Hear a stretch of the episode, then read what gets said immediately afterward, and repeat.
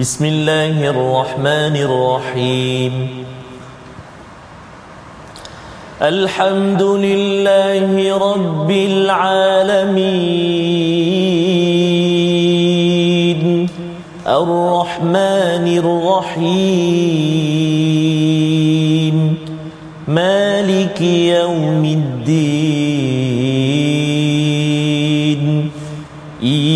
إياك نعبد وإياك نستعين. اهدنا الصراط المستقيم. صراط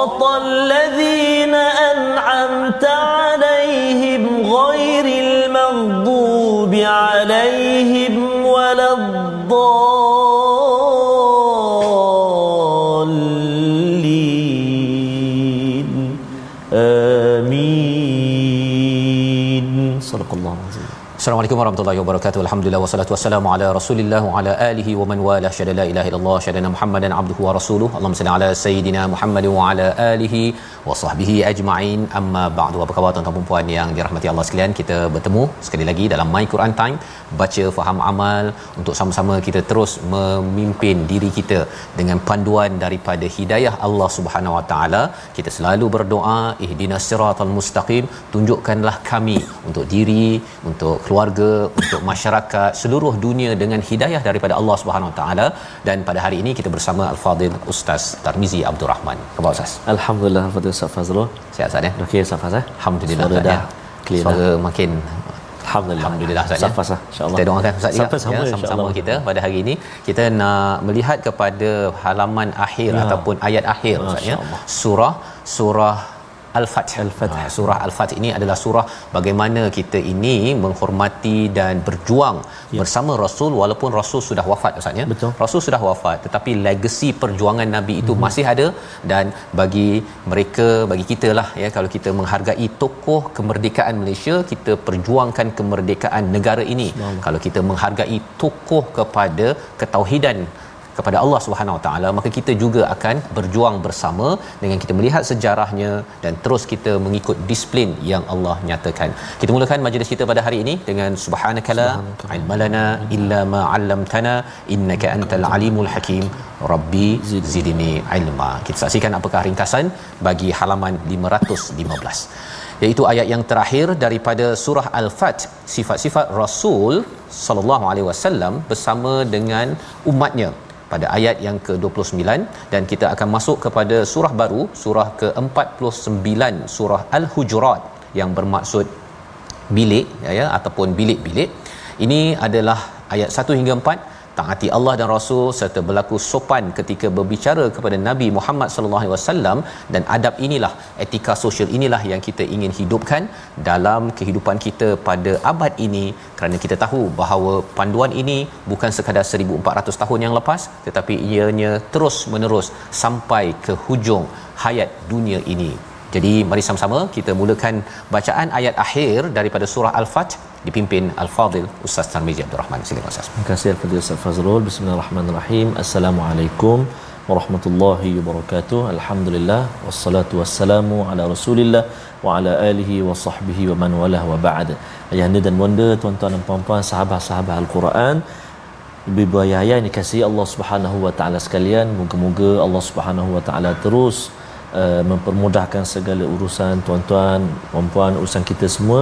Dan moga-moga Allah Subhanahu Wa Taala terus memilih kita untuk dipilih menjadi orang yang menerima anzal fa anzalallahu sakinatah ala rasulihi wa ala almu'minin. Moga-moga Ustaz ya. Amin. terpilih kita eh, dan juga senantiasa bersama dengan kalimat taqwa insyaallah. Amin ya rab eh.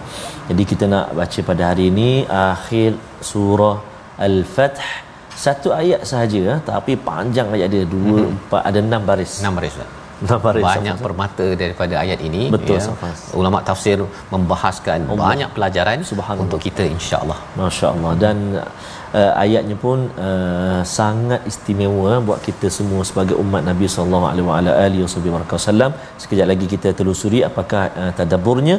Kita nak baca dulu ayat yang ke-29 mengakhiri surah Al-Fath pada hari ini insya-Allah. Kita baca sama-sama tuan-tuan dan puan-puan ibu ayah dengan bacaan murattal uh, Hijaz dulu eh insya-Allah. A'udzu billahi minasyaitonir rajim.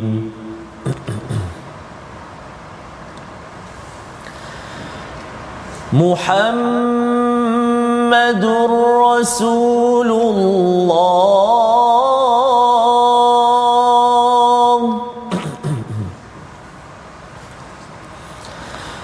والذين معه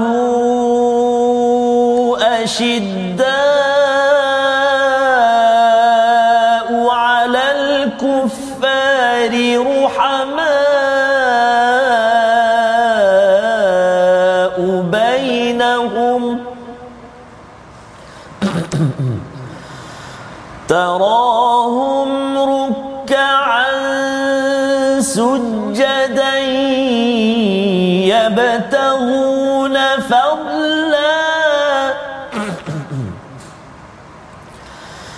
تراهم ركعا سجدا يبتغون فضلا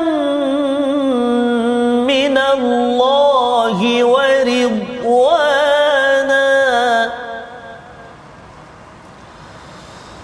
سيماهم في وجوههم من أثر السجود.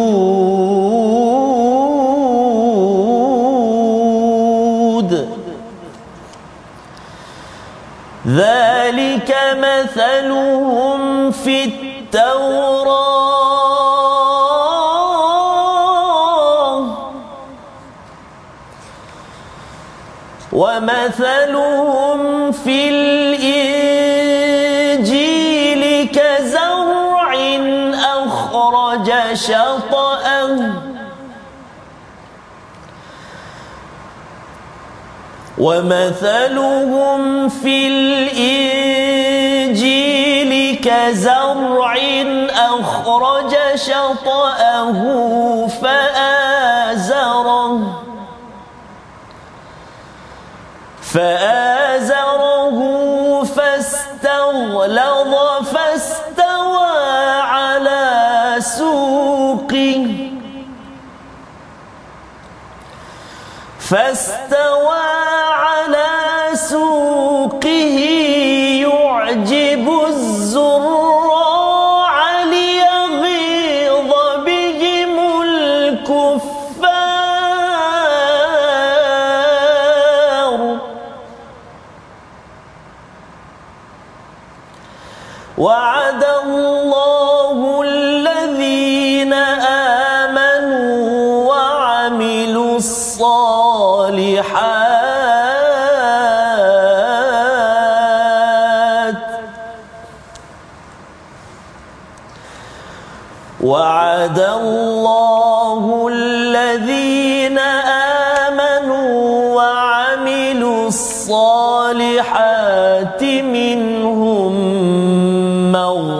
مغفرة وعملوا الصالحات منهم مغفرة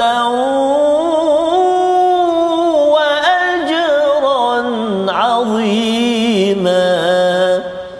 صدق الله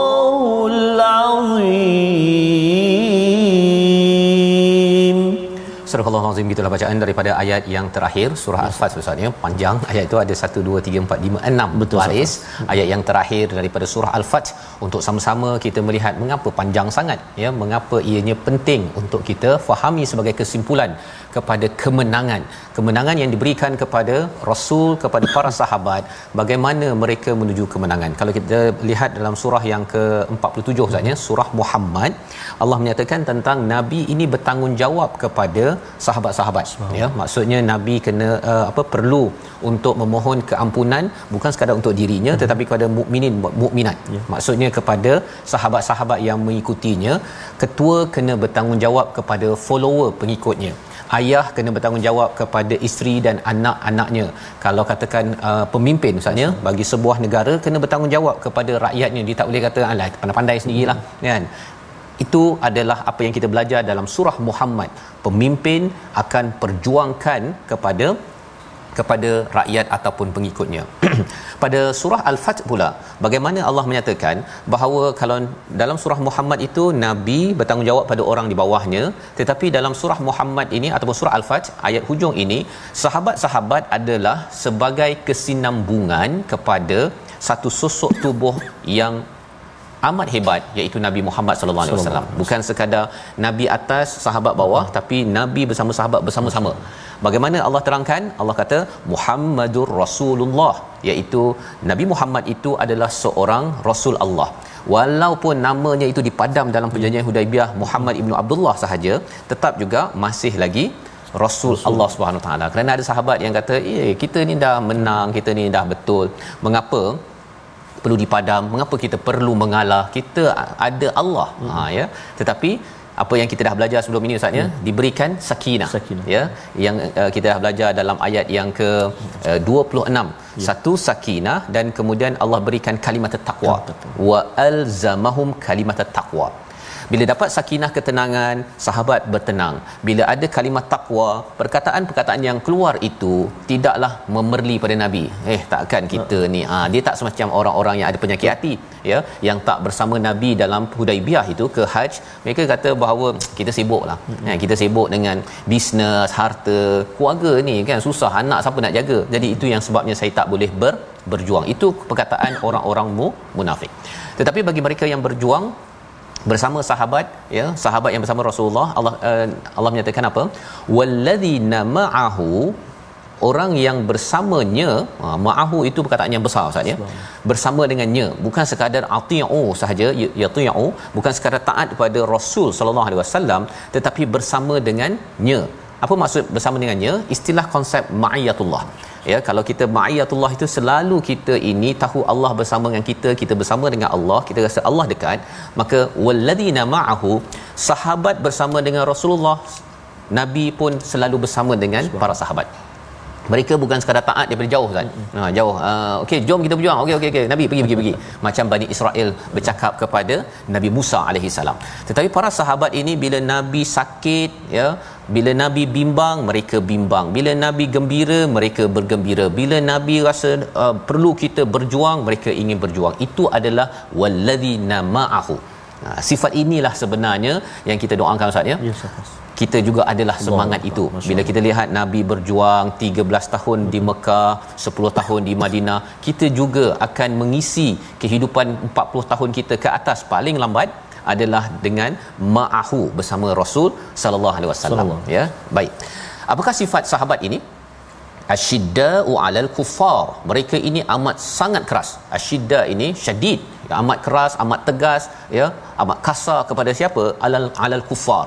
Kita kena faham perkataan kufar ini dengan uh, terjemahan yang tepat ustaz ya. Hmm. Memang terjemahannya orang-orang kafir, tapi siapa kufar dalam konteks surah Al-Fath ini iaitu kufar adalah mereka yang tidak Islam dan mereka itu menentang kepada kepada agama Islam hmm. menentang itu poin yang penting yeah. ya termasuklah juga kepada orang-orang yang yang uh, mengaku berislam tapi dia menentang kepada hmm. Islam itu juga dikelar sebagai kufar maka kat sini kita dah tahu dah bahawa oh yang kita dah belajar dalam surah at-taubah kalau kita jumpa kawan kita nama Ahcong ustaz ya hmm. dia ni bukan Islam dan kemudian kita kata eh kafir kan?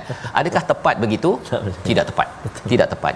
Dia kalau katakan dia bukan Islam dan dia menentang dan membunuh kepada hmm. orang Islam ah yang itu betul hmm. kufar. Maksudnya kita kena bersifat tegas dengan mereka. Sahabat-sahabat ini mereka tidak berlemah lembut. Pasal ini adalah pembunuh-pembunuh. Mereka yang menentang kepada kebaikan. Ya kita nak memperjuangkan keadilan bukan untuk orang Islam saja. Kepada orang bukan Islam sekalipun kita Quran mengajar keadilan tetapi mereka tidak suka. Kufar ini dia tak suka nabi memperjuangkan keadilan. Kerana apa? Nanti habislah rasuah mereka. Yeah. susah nak dapat duit kocik. Ha ya macam mana lagi saya nak dapat kartel agar saya dapat projek-projek yang lebih banyak? Saya punya bisnes di Mekah itu ataupun di Madinah nanti kena ganggu. Yeah. kerana nabi memperjuangkan keadilan dan juga kejujuran. Jadi ini sifat sahabat ruhama ubainahum ha, bersama di kalangan mereka di kalangan orang-orang beriman mereka amat berkasih sayang. Dua uh, perasaan yang berbeza ustaz ya. Kalau kita tanya-tanya macam mana boleh ada dua perkara yang berbeza? Asasnya ialah apa? Asasnya ialah kerana mereka beriman pada rasul rasul beriman pada Allah. Maka kalau Allah bermusuh dengan kufar yang menentang Allah maka mereka berkeras kepada musuh Allah. Kalau orang beriman itu adalah waliullah yang kawan dekat dengan Allah maka mereka pun ruhamau bainahum berkasih sayang. Dan perkara ini penting kerana walaupun pada waktu itu adalah uh, dengan sahabat buat-buat perangai saatnya berbeza biasalah kita dah tahu. Nanti kita belajar dalam surah al-hujurat al-mukminin ini sampai satu masa tu ada masa dia sampai tersilap membunuh antara satu sama lain tapi Allah masih lagi gelar sebagai al-mukminin dan jangan pula kita kata oh dia ni dah kafir dia ni dah sesat dan sebagainya. Perkara itu kita kena jaga mulut kerana kerana Allah menyatakan sahabat itu ruhama ubay bainahum. tarahum ruk'an sujjadan yabtaguna fadlan minallahi wa ridwana. Dah bercakap tentang hubungan dengan manusia terus dibawakan kepada hubungan dengan Allah Ustaz. Hubungan dengan Allah kamu lihat mereka itu rukuk sujud dan mencari kurniaan daripada Allah dan keredaannya. Dalam hidupnya itu apa-apa saja Allah suka mereka kejar ya. Apa-apa saja Allah redha mereka kejar ya. Ini adalah sifatnya. Jadi kalau kita combine kan maksudnya mereka ini uh, mengapa bersujud dan rukuk? Kerana itu adalah hubungan dengan Allah dan kesan dalam hidupnya ialah mereka ini tak suka dengan musuh Allah. Ya yang uh, tidak adil menzalimi kepada masyarakat yang menindas yang itu mereka tak suka dan mereka bersama dengan Rasulullah untuk ber, berjuang. Jadi bila bercakap tentang berjuang ini kita kena faham bahawa dalam al-Quran kita ada belajar fiqh Ustaz ni kan. Biasa kita belajar solat, kita puasa. Islam ada puasa, ada solat, amalan-amalan uh, agama kita, personal kita. Tetapi lebih daripada itu kalau kita lihat 23 tahun nabi itu bila ada perkataan ma'ahu itu maksudnya bukan sekadar bersama-sama solat. Ha ya, bersama-sama puasa, bersama-sama baca Quran. Bukan sekadar itu. Tetapi ma'ahu itu ada nilai perjuangan itu yang kita nampak daripada al-fath ataupun surah Muhammad dan juga nanti kita lihat pada surah-surah seterusnya. Iaitu Islam ini adalah agama perjuangan. Tak adil kita tak boleh terus baca Quran. Baca Quran tak apalah tak adil tak adil lah itu bukan sifatnya. Dan inilah yang ditunjukkan oleh sahabat. Mereka kalau nampak orang tak adil mhm. ya ada orang yang menentang membunuh orang tanpa hak asyiddah ya mereka bertegas kepada situ simahum fi wujuhihim min athari sujud. Ha ini penting ustaz ya. Ada yang kata bahawa oh tanda su, uh, apa tanda pada muka wajah mereka ini hmm. uh, daripada kesan sujud itu sekarang pun kita boleh nampak. Hmm. ha kita tengok pada orang tu ada dekat sini satu ada sini satu kan? Itu bukan athari uh, apa uh, fi wujuhihim ya. Itu fi fi nasiyatihim kan? Pada dahi mereka. Ya yang nampak tanda-tanda ini fi wujuhihim ini adalah kerana mereka ini sentiasa mencari redha Allah. Bila Allah cakap tentang Quran apa sebagainya mereka nampak khusyuk misalnya ya. dan apabila kata berjuang mereka bersemangat berjuang. Itu namanya simahum fi wujuhihim. Bukannya aa, ah, tengok siapa yang ada aa, apa ataupun ada orang yang pergi hentuk dia punya apa dahinya untuk nampakkan oh, dua tanda. Itu bukan yang dimaksudkan oleh ayat ini. Simahum fi wujuhihim pada wajah ya Betul. bukannya kepada pada dahi.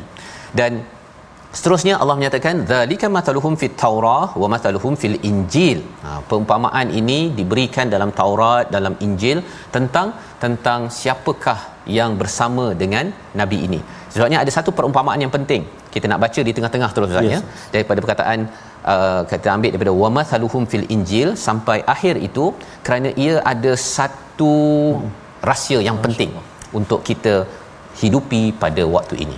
Kita ambil di tengah-tengah surah Al-Fat ayat 29. Sila. Terima kasih kepada Ustaz Fazrul. Tak sabar nak dengar rahsia tu. Betul. Baca dulu lah. Betul. Baca, kita baca dulu. Tuan-tuan perempuan, ibu ayah sekalian, mari kita baca daripada wa mathaluhum fil injil eh. A'udzubillahi minasyaitonirrajim. ومثلهم في الإنجيل كزرع أخرج شطأه فآزره كزرع أخرج شطأه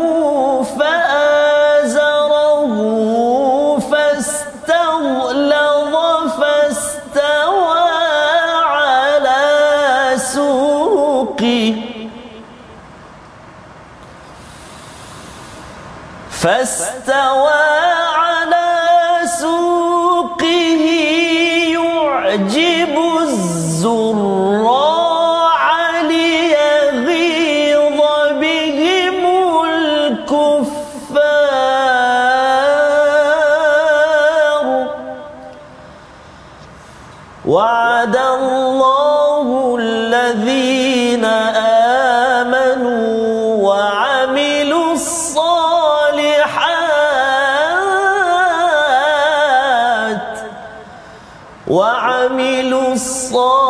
الصالحات منهم مغفرة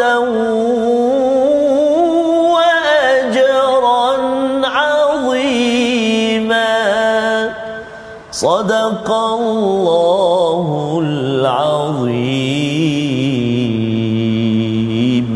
Surah perumpamaan yang amat hebat ini Allah nyatakan seperti tanaman yang perumpamaan ini ada dalam Injil juga iaitu seperti tanaman yang mengeluarkan syat'ah iaitu tunas maksudnya hmm. kalau kita lihat bahawa bila didatangkan habab iman ya ditanamkan iman iman ini seperti biji benih maksudnya bila bersama dengan nabi sahabat-sahabat ini awal-awalnya macam biji benih ditanam keluar tunas kemudian dia makin besar lagi kemudian fasta'lad hmm. maksudnya lagi keras dan akhirnya tegak berdiri atas batangnya maksudnya jadi seperti pokok Sebab. kerana ada kalimat takwa pada diri yang ditanam yang di disemi oleh oleh Nabi sallallahu alaihi wasallam dididik ditarbiah dan kesannya apa ini menyebabkan yu'jibuz zurra iaitu Masya. dia menakjubkan kepada si si petani. Ha, petani tengok kepada ni eh sahabat ni kalau katakanlah kita ustaz ya kalau kita tengok eh dia punya orang-orang sahabat yang dibina itu kecil sikit-sikit potensinya itu uh-huh. naik naik naik Sebab. dan akhirnya menjadi orang yang amat bermanfaat macam pokok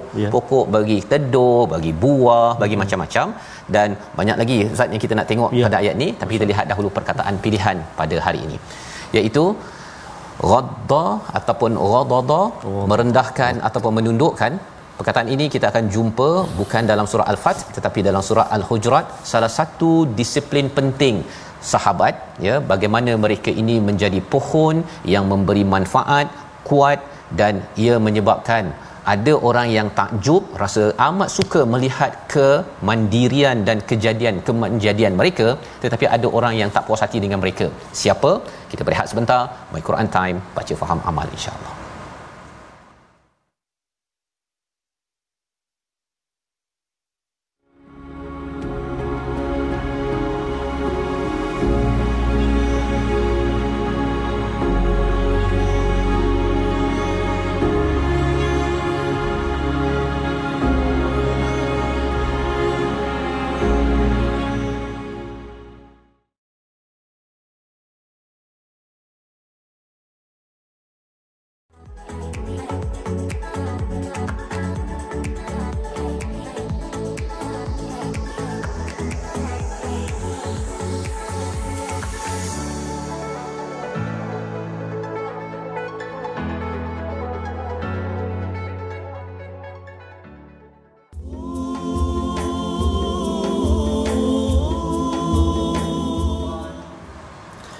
walaqad yassarna al-Qur'ana lidzikri fahal min mudzakir. Al-Quran juga yang mudah. Al-Quran walaupun Al-Quran bahasa Arab sebenarnya tetapi bahasa Arab yang ya. digunakan ya. itu mudah untuk kita baca tuan walaupun lidah lidah Betul. Melayu ya lidah Cina ke lidah India Betul. ke tetapi masih hmm. lagi boleh melantunkan makhraj lahjah dengan uh, bahasa Arabnya orang Arabnya dan ini adalah uh, kurniaan Allah lah Ustaz. Allah telah mudahkan hmm. kita akan jumpa nanti pada surah 54 walaqad yassarnal qur'ana lidzikr fahal mim muddakir.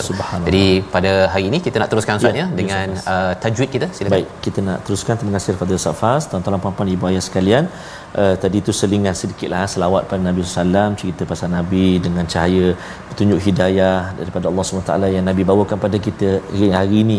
Kita dapat bersama belajar al-Quran, baca al-Quan dan moga-moga terus menjadi penyejuk jiwa kita, penenang hati kita dan yang paling mustahak sekali moga-moga memandu kehidupan kita dan kita nak lihat sekejap uh, ilmu tajwid ataupun ulang kaji tajwid kita supaya menjadi panduan dalam bacaan kita menyempurnakan sebutan sifat tebal dan nipis dalam ayat ini. Iaitu dalam ayat yang ke-29 uh, panjang uh, antaranya kita ambil daripada auzubillahi minasyaitonirrajim كزرع أخرج شطأه فآزره فاستغلظ فاستوى على سوقه فاستوى على سوقه يعجب الزراع ليغيظ بهم الكفار Sadaqallahul azim. Kita nak perhatikan mana tebal, mana nipis. Jom kita sama-sama semak. Pertama, kazaurin tebal, kazaurin ra tu tebal. Yang kedua, akhraja juga tebal kha. Akhraja dua. Kemudian hati-hati pada kalimah fastaghlaw fastaghlaw. Jadi ibu ayah boleh tanda gariskan ke sikit bawah tu kalimah-kalimah yang perlu diberi perhatian. Fastaghlawa tiga. Kemudian yang keempat kita nak melihat pada kalimah uh, zurra'a. Yu'jibu zurra'a. Sekali lagi. Yu'jibu zurra'a. Kalau dalam musabaqah uh, Ustaz Fas ya. antaranya lah sahabat-sahabat saya pun sendiri ada pengalaman dulu. Bila dapat ayat ni dia takut sikit oh takut. Takutnya dekat sinilah ni. Uh, yu'jibu zurra'a liyaghiza bihimul kufar kalau tak hati-hati dia jadi terbabas ah, terbabas jadi kena hati-hati ibu ayah sekalian. Sekali lagi ya. Yu'jibu zurra'a yu'jibu zurra'a. Yang keempat dan yang kelima liyaghidha jangan baca tipis. Liyaghiza. Tipis tebalkan dia. Liyaghidha liyaghidha dan yang terakhir yang keenam iaitu al-kuffar ketika kita waqaf. Macam mana kita nak bunyikan huruf ra? Adakah kita baca tafkhim tebal ataupun tarqiq tipis? Maka fa itu baris atas. Maka kita baca tebal. Liyaghidha bihimul kuffar. Ra saja tebal. Jangan ajak fa tu. Kuffar yang tu. Jadi ada enam tempat tadi. Selamat mencuba selamat praktikkan balik dan boleh selamat dengan guru-guru kita insya-Allah taala. Wallahu alam. Terima kasih Ustaz terima kasih Ustaz. Ya, diucapkan pada Ustaz Tarmizi atas uh, pendidikan ya. Hmm. bagaimana kita nak belajar baca dengan uh, tepat sebentar tadi. Memang uh, perumpamaan ini memang mencabar nak dibacanya Ustaz ya. Betul, dan perumpamaan ini uh, bila uh, kita perlu beri perhatian hmm. itu isinya itu pun perlu memang mendalam betul? Ya Allah menggunakan perkataan az-zurra hmm. itu namanya adalah petani sebenarnya sebenarnya hmm. sebenarnya al-kuffar pun maksud asalnya petani Betul. ya uh, dan kalau kita tengok dalam surah al-mukminun sebelum ni surah yang ke-23 hmm. uh, al-fallah ah, al-fallah juga adalah petani, petani. Banyak istilah petani ya kerana kerana kalau kita tengok pada orang-orang Mekah itu hmm. ataupun Madinah lah uh, tanah kontang bila dapat tanam sesuatu perkara itu dia adalah sesuatu yang amat amat mengujakan. Maka Allah menyatakan pada ayat 29 ini kita ambil sedikit sebelum kita teruskan surah al-hujurat. Yu'jibu zurra iaitu dia menakjubkan zurra. Zurra ini adalah petani yang dia tanam. Maksudnya dia ya. tanam biji benih kemudian dia tengok tunas dia kata wah kan? Lepas tu makin besar sikit wah. Hmm, hmm. dia sentiasa menghargai kepada pelbagai uh, pembesaran yang yang berlaku kepada satu pohon. Dan bagi Nabi sallallahu alaihi wasallam bila Nabi men- membawakan kepada wahyu hmm. wahyu ini seperti air saatnya dia menyiram kepada benih yang sudah ada fitrah dalam diri sahabat-sahabat yang ada. Jadi bila sahabat boleh baca Quran boleh uh, bersama boleh berjuang sikit-sikit sikit sampai jadi orang yang amat sasa dalam berjuang ya bila perjanjian Hudaibiyah itu menunjukkan identiti takwa itu ia mengujakan bagi seorang yang mendidik selama ini siapa Nabi Muhammad sallallahu alaihi wasallam dan orang-orang yang ber, beriman. Tetapi bagi orang yang kufar, ya kufar maksud asalnya petani juga. Masalah. tapi apa maksud kafara? Hmm. ada biji benih dia hmm. letak dekat tanah tu di mana dia tutup misalnya itu kafara. Jadi kufar ini adalah petani dia letak je biji benih lepas tu dia biar aja hmm. dia biar saja. Jadi memang tak jadilah. Tak jadi pokok tak jadi musangking memang tak ada hasil. Jadi dia pun geram saja ya. Mengapa petani sana itu hmm. ada hasil? Daripada nabi mengapa kita bina Mekah ini dengan kita bagi belanja macam-macam tak menjadi pun orangnya malah makin lama makin lembik lembik lembik. Hmm kerana ia tidak disiram dengan air wahyu yang dibawakan oleh Nabi Muhammad sallallahu alaihi wasallam. Dan ini pelajaran untuk kita sebenarnya. Kita mesti ada mod perjuangan ustaz ya. Yeah. Quran ini kalau kita perasan kalau kita baca-baca dia kan memberi semangat berjuang. Uh, ayat fiqahnya tentang ibadah ni 500 600 ya. Yeah kalau kita belajar fiqh sahaja buku fiqh itu kita kena belajar ya.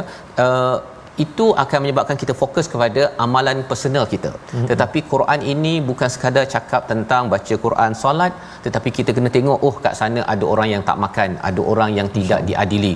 Kita yang baca Quran sikit banyak ini tuan-tuan sekalian, kita kena bangkit kerana itulah yang ditunjukkan oleh oleh sahabat wallazi nama'ahu ashidda 'alal kuffar dan Allah menyatakan janjinya Allah janji kepada orang beriman beramal soleh minhum. Ha kata minhum itu lagi satu penekanan. Betul.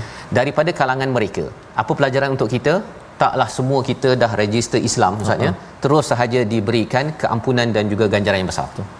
kita perlu berhati-hati perlu pastikan kita bersungguh-sungguh mentaati kepada Allah dan Rasul agar kita jadi sebahagian daripada mereka yang beriman beramal soleh dan akhirnya mendapat keampunan ganjaran yang besar walaupun nampak Hudaibiyah itu macam kalah Ustaz. Yes. Macam Betul. kalah ni kita ni oh, nabi mengapa kan? ha kan tapi rupa-rupanya Masya. kerana ada kalimat takwa Masya.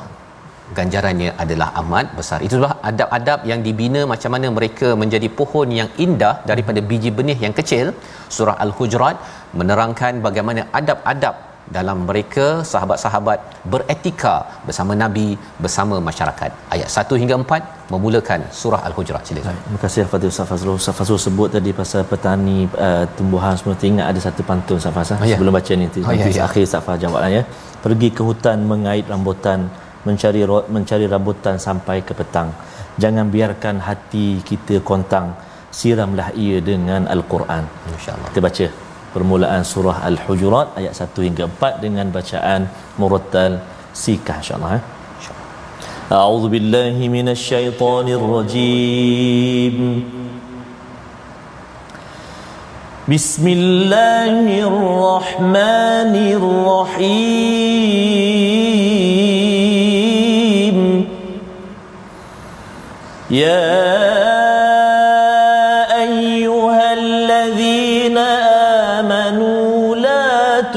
تقدموا بين يدي الله ورسوله.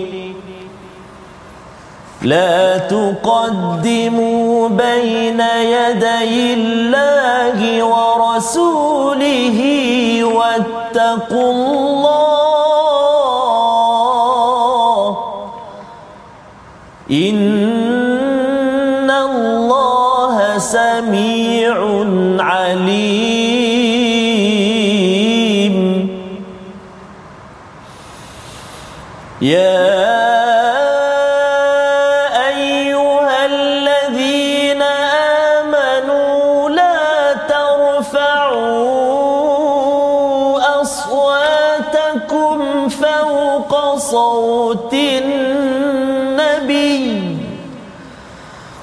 لا ترفعوا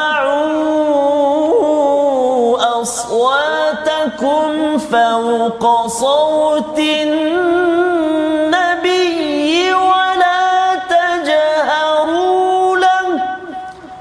ولا تجهروا له بالقول ولا تجهروا بالقول ولا تجهروا له بالقول كجهر بعضكم لبعض أن تحبط أعمالكم أن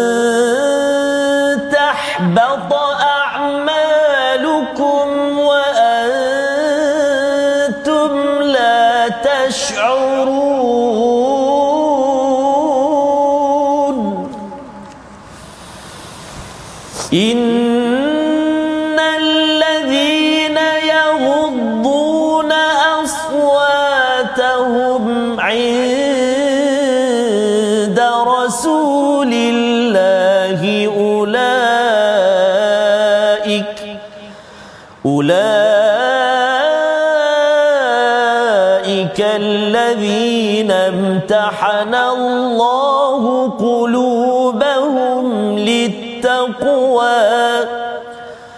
لهم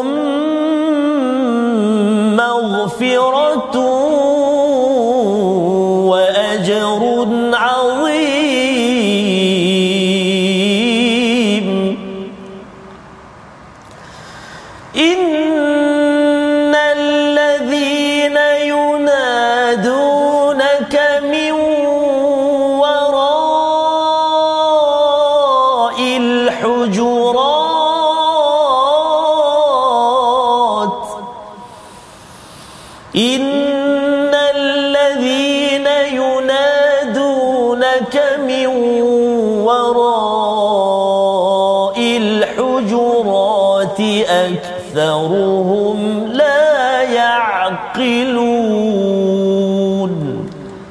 صدق الله العظيم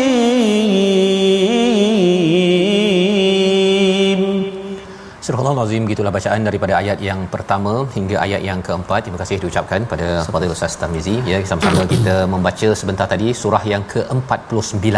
Surah Madaniyah. surah yang yang turun kepada nabi selepas nabi sudah pun berhijrah ke ke Madinatul Munawwarah ya di Yathrib. Dan kali ini kita memulakan dengan empat ayat. Allah menyeru pada ayat yang pertama wahai orang-orang yang menyatakan diri beriman la tuqaddimu baina yadayillahi wa rasulih jangan mendahului Allah dan Rasul dan bertakwalah sesungguhnya Allah ini amat mendengar Allah amat me- mengetahui. Ini adalah satu daripada lima ya ayyuhallazina amanu dalam surah ini Ustaz ya. Allah menyeru kepada orang yang menyatakan dia beriman ya dan menarik surah ini sebenarnya satu untuk memang orang betul-betul beriman mm-hmm. tetapi ada satu lagi kumpulan manusia iaitu yang daftar Islam mm-hmm tetapi ada masalah iman. Tetapi cara Allah panggil macam mana? Allah tak panggil ya ayyuhallazina munafiqun. Ha, Allah tak panggil begitu. Betul. Allah tetap panggil ya ayyuhallazina amanu pelajarannya apa? Kalau Allah panggil orang yang ada penyakit dalam hati buat masalah pada zaman nabi pun dengan dengan wahai orang beriman apatah lagi kalau kita nak panggil kepada rakan-rakan kita ya. jangan kita label ustaz ya. Nanti kita akan belajar pada hari mhm, esok mm-hmm. jangan label. Mm-hmm. label paling bagus kita letak dekat mana? Kat botol ustaz. Betul. Ha ya jangan label orang ni orang oren ke orang hijau ke orang merah ke apa lagi. Macam-macam lah label yang sebenarnya itu tanda bahawa iman itu ada masalah.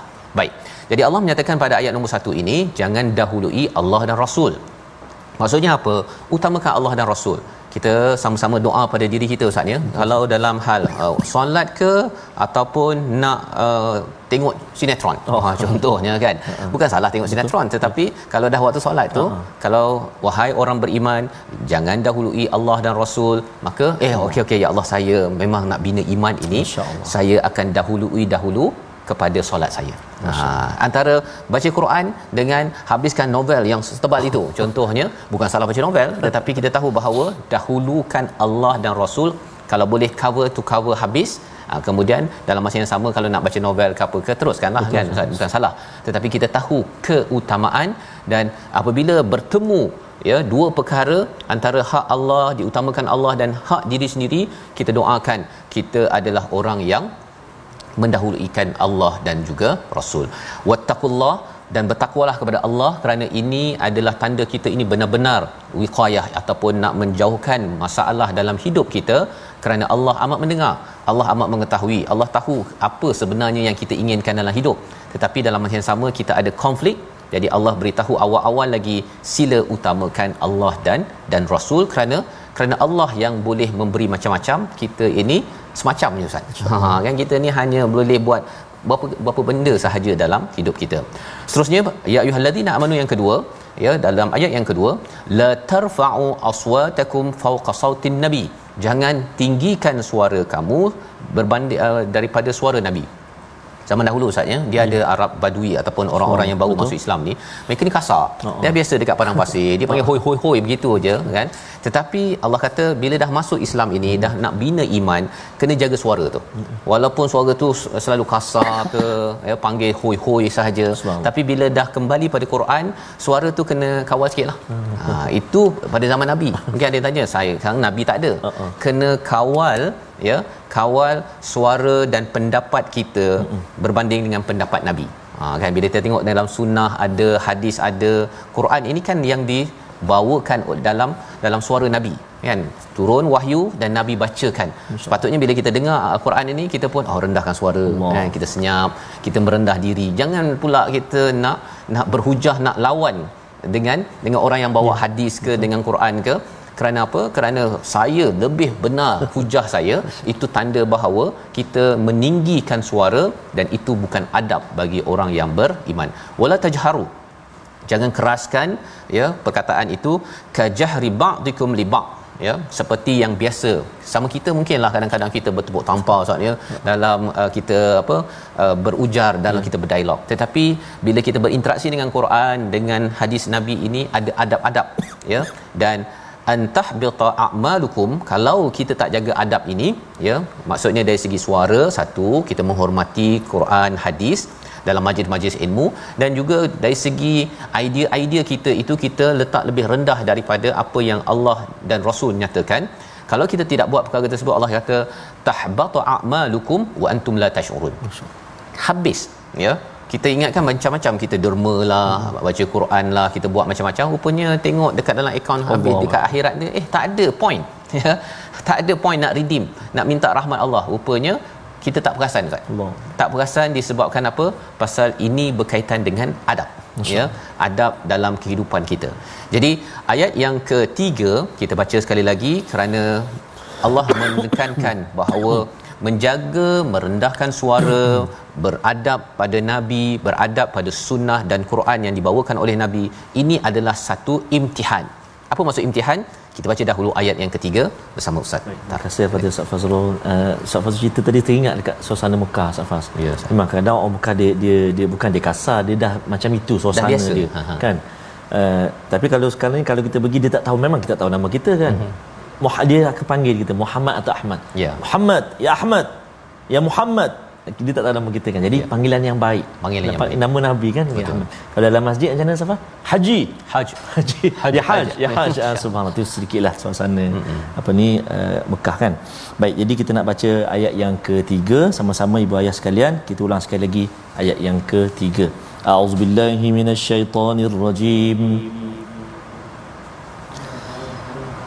إن الذين يغضون أصواتهم عند رسول الله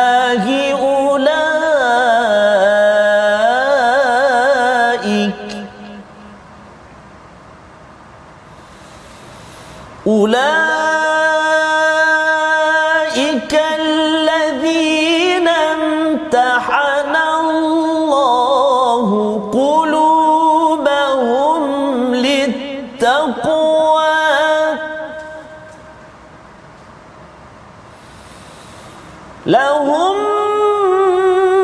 مغفرة وأجر عظيم.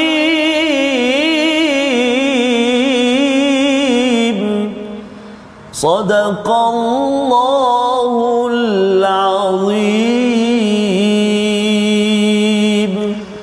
Astagfirullahalazim sesungguhnya orang-orang yang merendahkan suaranya di sisi Rasulullah mereka itulah orang yang telah diuji hatinya. Rupanya jaga suaranya Ustaz ya dan juga jaga segala idea kita itu kita rendah diri, tanya dulu apa Allah cakap, apa Nabi cakap berbanding dengan kalau kita nak buat-buat uh, sesuatu projek Ustaz ya, kita main taram saja, main langgar saja, itu adalah adab dan satu ujian imtihan.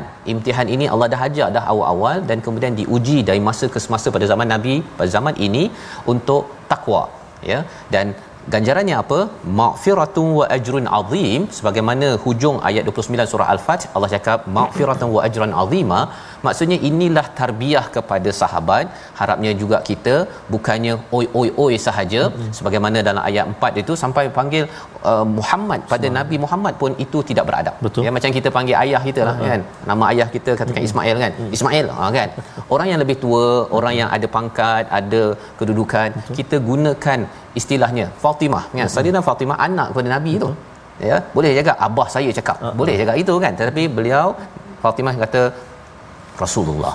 Adab penting yang membawa pada resolusi kita pada hari ini kita saksikan tegas pada kebenaran dan sebarkan kasih sayang.